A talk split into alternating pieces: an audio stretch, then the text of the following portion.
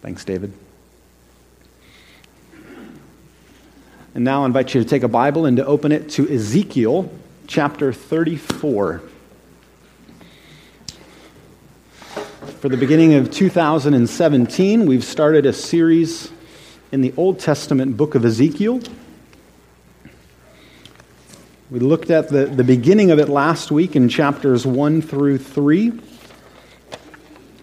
We said last week that we'll kind of jump back and forth throughout the book. It's one of the longest books in the Bible, so even spending six weeks in the book of Ezekiel is not much time, and we kind of have to pick and choose uh, what aspects we'll cover. And so we'll, we'll kind of jump back and forth from history to prophecy, history to prophecy. But we as a church have a pattern of taking the beginning of a year um, to consider what is our mission statement to love God, to care for one another, and to communicate His Word. We get that in part from Jesus' summary of the law and the prophets in Matthew 22 when he was asked, What's the greatest commandment? He said, To love the Lord your God with all your heart, soul, and mind, and your neighbor as yourself. And then he said that that doesn't just summarize the law, that summarizes all of the law and the prophets. So that we should be able, when we're reading any part of the Bible, um, to read it in such a way that we ask, how is this, what is this teaching us about loving the Lord our God with all our heart, soul, and mind? And what is it telling us about loving our neighbor as ourselves? That if we're not being drawn in the study of Scripture towards a greater love for God or a greater love for people, then we're doing it wrong. We're missing the point. We're misunderstanding what God is trying to tell us in His Word. And so every year we go to a different part of the Bible and reconsider those basic things of loving God and loving one another and communicating His Word. And so we're doing it now from the book of Ezekiel. Uh, but just to summarize a bit, in case some of you weren't here, uh, last week, just the historical context of where we are, Ezekiel's pretty unique in a point in time in which he lives because catastrophe has struck in the nation. Uh, Nebuchadnezzar and the kingdom of Babylon have come and they've sieged the city. And in doing so, they didn't immediately conquer it, but they were able to take thousands of people with them and take them into exile back to Babylon. And they took all of the ruling class. They only left behind the poorest of the poor. And in doing that, they also went into the temple and they took almost all of the furnishings of the temple and took them with them back to Babylon. And one of the ways that they mocked all of those exiles was as they were traveling from Israel to Babylon, they were saying to them, Why don't you sing us one of your songs now about what it's like to be in the temple and what it's like to make your sacrifices? As a way, if they could get them to sing those songs, to then just drive the point home to them that they were the victors, that they were the superior. And, and everyone in that day would have understood that, not just in political con- terms, but in spiritual terms, that their God was the God. Babylon was the king. They were in charge, and they even defeated the temple. Ezekiel was one of the exiles taken from Israel to Babylon. And he was also trained up until that point to be a priest. And so for him, everything changed. He spent his whole life part of a priestly family, taught all about the temple and what it was like to lead worship for the people of God, and then he was sent off into exile. So everything he'd been preparing for and thinking about completely had to change because now he was hundreds of miles removed. The temple had been desecrated, and so he had a degree that didn't have a lot of prospects for finding a job. And so God reassigned him from being a priest to being a prophet. And that's what we looked at last week in chapters 1 through 3. God gave him a vision and said that he was going to be a spokesperson now for God to the people of Israel and try to help them interpret what was going on around them. Why are they in this experience of exile? And what is, what is God communicating to them? So he has this incredibly dramatic vision in chapters 1 through 3 where even if we tried our best to draw it out, what he describes for us, it's kind of hard to do because he just sees something so amazing, but it culminates ultimately in him seeing a throne and God on his throne, and God on his throne even in Babylon.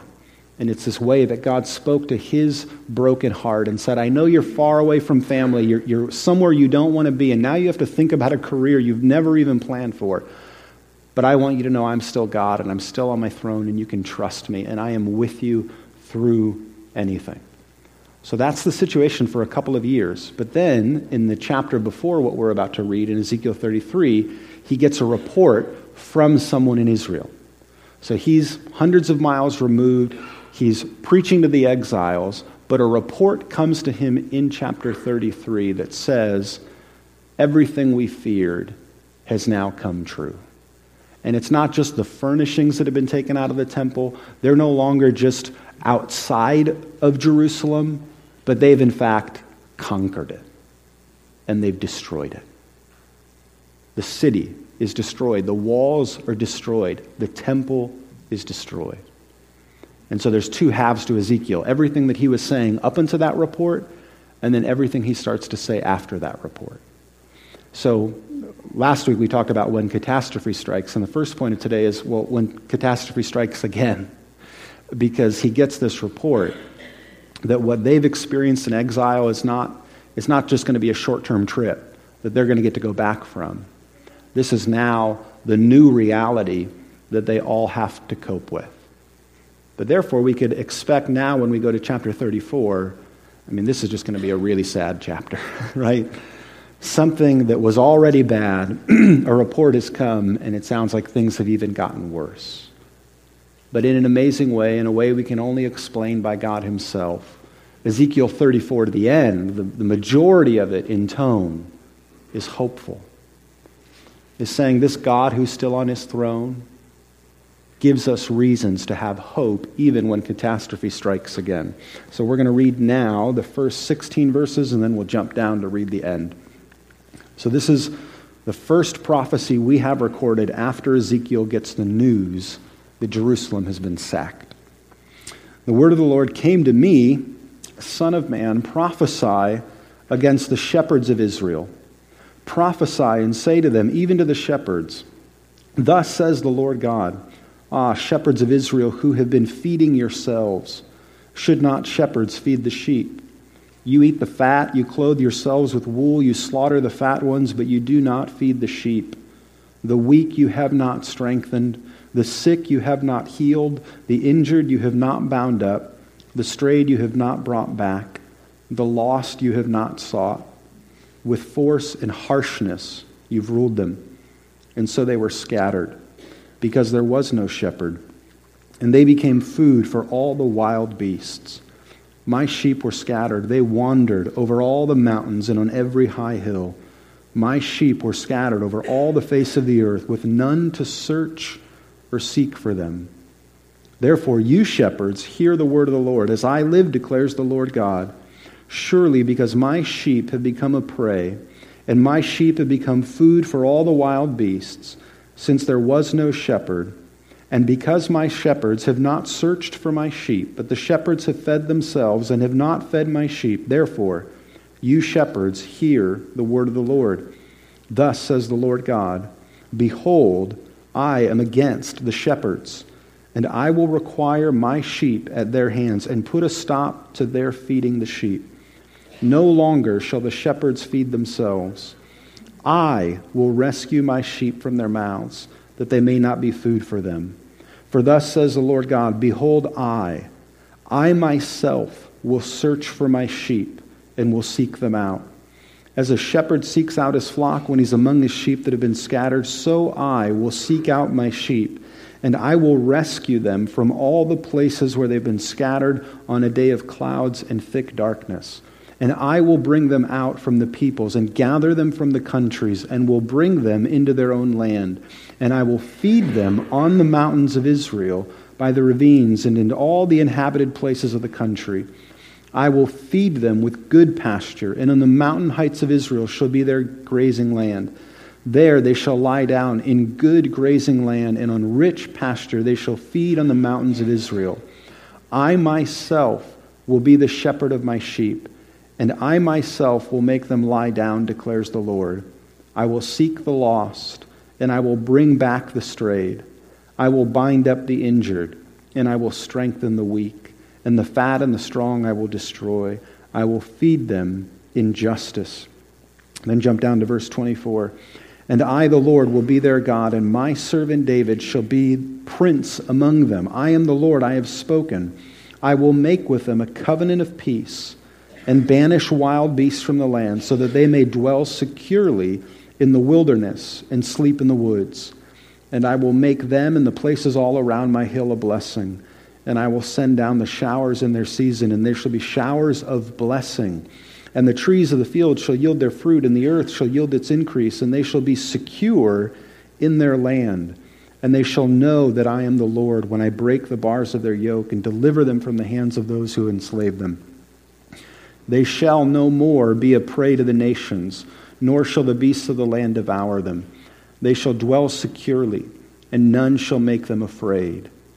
And I will provide for them renowned plantations, so that they shall not be more consumed with hunger in the land, and no longer suffer the repro- reproach of the nations.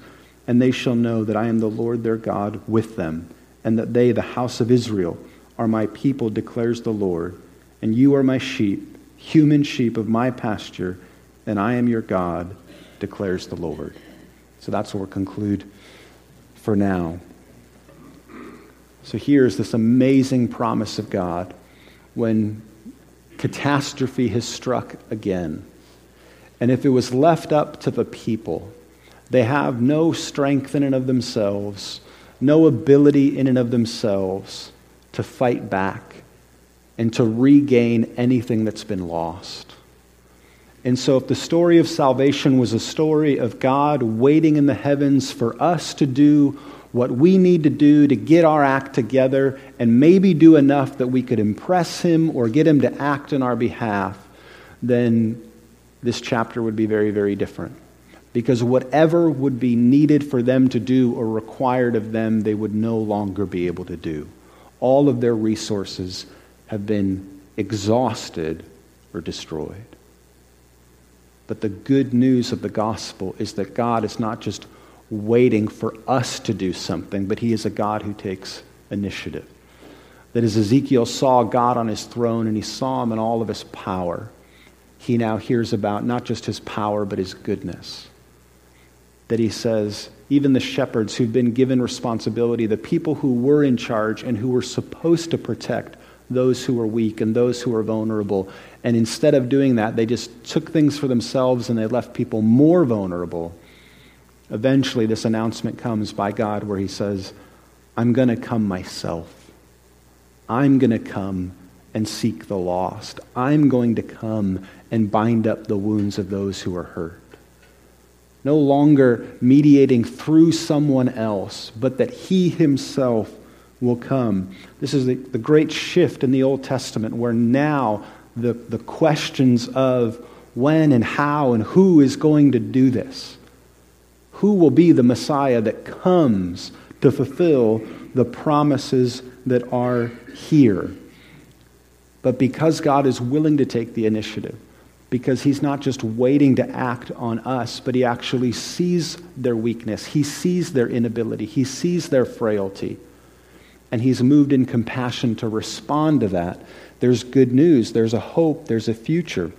And so, yes, it's hard when catastrophe strikes, but when God chooses to save, when he chooses to act and to initiate, that same God that he saw up on the throne and there was no one above him and no one stronger than him, when God chooses to intervene and to say that he himself will come and do it, well, then who can stop him? Who can tell them, no, you're not allowed to go? No, they're just not worthy of it. They don't deserve it. No, no, no. If He chooses, as the greatest, as the strongest, as the best, to save and to come in His own terms and in His own way, to bind, to seek, to save, to heal, to restore, there's no one above Him that can stop Him. He's God, He's the powerful one. He's also the one who's even more affected by our sin than we are. He describes what the shepherds have done and describes his, the brokenness of his own heart that they've not carried their responsibility well. But at the end of the day, our sin always hurts God more than it hurts us. We have an amazing way to rationalize our behavior.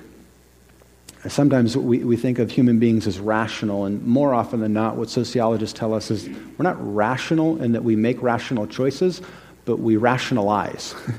and so when we make choices, we then try to find ways to explain them. And we have a profound capacity to explain our behavior in all kinds of ways. Things that, it, when we see other people do them, they shock us, and we say, how, how could someone even think of that or do that? I mean, just in the news of this past week, if you've been following the trial in South Carolina of Dylann Roof presenting himself and not having any legal representation, but to explain in some way how he could walk into a prayer meeting and execute people. And there just seems to be no effort, no remorse, no regret, no guilt, no ability for anyone else to break through mentally and say, Don't you see how horrible this is? And there, there does not at this point seem to be any recognition of the guilt and the wrongness of it. Or if we see people live recording abusing someone over a period of time, and it again say the judge just said a very basic look, where's your basic human decency? Was that one of the questions that the judge posed for the teens in Chicago. Just this how could you even get to the point of doing this? Something about us as human beings is that we find an ability to rationalize, to not feel guilt, to not feel regret over the things that we do. And so we need to see just how ugly our sin is, and the God who loves us and cares about us, He never rationalizes away our behavior. He sees it most clearly. He sees it in 2020 all the times. He understands exactly what's going on. But he, he, in seeing it clearly and understanding it fully, chooses to have compassion and mercy to extend grace and forgiveness. If he chooses to do that, who can stop him from doing that? No one can. Because it's not based on misinformation, no new evidence can be introduced. If he chooses to reach down and to save, he's the one who has all the power to do it. I think of an example just, uh, was, I think it was about two years ago now, it was a softball game between two teams. I believe it was in the upper northwest where it was the ninth inning and there were two people on base and they brought in one girl who had sustained an injury earlier in the game but they said we just need a hit and we just need you to get on first and if you get on first and you get that hit we win the game. And so she went up there and she hit a home run. But they realized very quickly she couldn't make it to first base because the injury that she'd sustained earlier in the game was in fact worse than anyone thought and she had a torn acl and so, looking at that, there's an option of substituting someone in for a game in that scenario. So, the manager could have said, You've got to come out and we're going to bring someone else in. But if you do that, then you only get awarded the next base. So, basically, not a home run anymore, just first base. But she could not make it in her own strength. And her team could not do anything apart from that substitution. But what could happen was if someone on the other team said, We're going to help you out. And so the pitcher who just threw the pitch and got a home run hit off of her went toward her with another person, and they both grabbed her by the arms and said, We're going to help you get across all the bases. And here's the thing there's no rule against that. Why? Well, because when people make rules, they don't assume that you'd ever do something to advantage the other team in a competitive sport. So you don't get penalized if you yourself are willing to suffer a loss so that someone else can get a gain. So her own team could not come and pick her up and say, We're going to make sure your foot touches every single base and this gets recorded for what you do. But the other team, if they chose to do it, yeah, there's no rules against it. And so they did in compassion to say, this is what you did. You earned this. You hit it, and we're going to help you get all the way across. And that's a beautiful picture that our God, who is the one who sees our sin the most clearly, who knows fully the depths of it and why it happens and why we do it and how we could have chosen different things and the other alternatives that we had. But he is also the one then who, when he chooses to save, there's no rules against it. No one can come to him and say, wait a minute, you're not allowed to do this but in his freedom, in his goodness, if he has compassion as he looks down on the people and sees the vulnerable and the broken and the hurting, doesn't look at them with this long list of, well, here's what you did to get in that situation. If you just wouldn't have done that and you just would have done that, and you could have easily just beaten them up verbally over the predicament that they were in. But in his power and his goodness, he steps down and chooses to save them. But even that analogy doesn't quite go as far as what the gospel tells us. So I invite you now to turn to the Gospel of John, chapter 10. Or those of you familiar with your Bible, as we were reading through Ezekiel 34, you might have already been thinking about what Jesus said in John chapter 10. How he picks up on this promise of the shepherd coming and that God himself would be the shepherd who would take care of us. In John chapter 10, this is page 896, we'll pick it up at verse 7. So Jesus again said to them, Truly, truly, I say to you, I am the door of the sheep. All who came before me are thieves and robbers, but the sheep did not listen to them. I am the door. If anyone enters by me, he will be saved, and will go in and out and find pasture. The thief comes only to steal and kill and destroy. I came that they may have life and have it abundantly. I am the good shepherd. The good shepherd lays down his life for the sheep. He who is a hired hand and not a shepherd, who does not own the sheep, sees the wolf coming and leaves the sheep and flees, and the wolf snatches them and scatters them. He flees because he's a hired hand and cares nothing for the sheep. I am the good shepherd. I know my own, and my own know me. Just as the Father knows me, and I know the Father, and I lay down my life for the sheep. And I have other sheep that are not of this fold. I must bring them also, and they will listen to my voice. So there will be one flock, one shepherd. For this reason, the Father loves me, because I lay down my life that I may take it up again.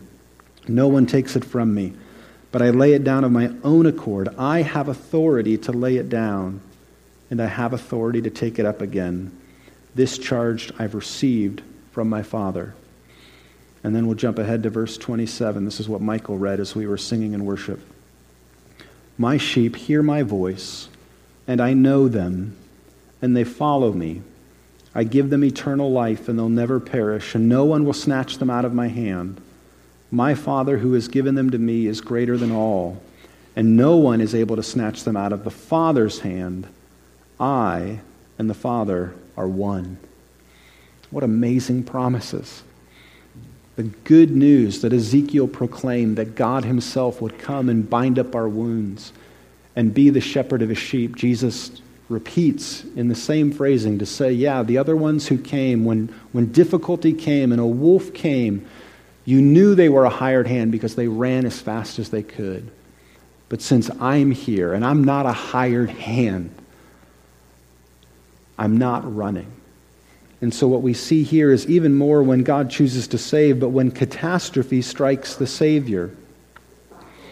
When there's a threat against the Savior who's come to be the shepherd, he says, You'll know that I am the good shepherd because I will lay my life down for the sheep. And so, here is not just the choice to grant forgiveness, but the choice to grant forgiveness and healing and protection and to receive the catastrophe that would have come upon you and me. Saying there's a wolf coming, and that wolf is coming after the sheep. And it's not just that he eliminates the wolf, but that he experiences the catastrophe upon himself that was coming for those who were vulnerable and who were weak. And so that's where the softball game doesn't even quite go far enough because there's generosity in simply picking someone up and taking them around. It's a whole other thing to say, if there's some way that my ACL could be torn so that yours could be whole, that's the choice I'm making. And we look at that and say, wow, not only are you now choosing just to grant forgiveness, but you're also choosing to absorb the pain. You're not just granting healing, you're taking on the disease.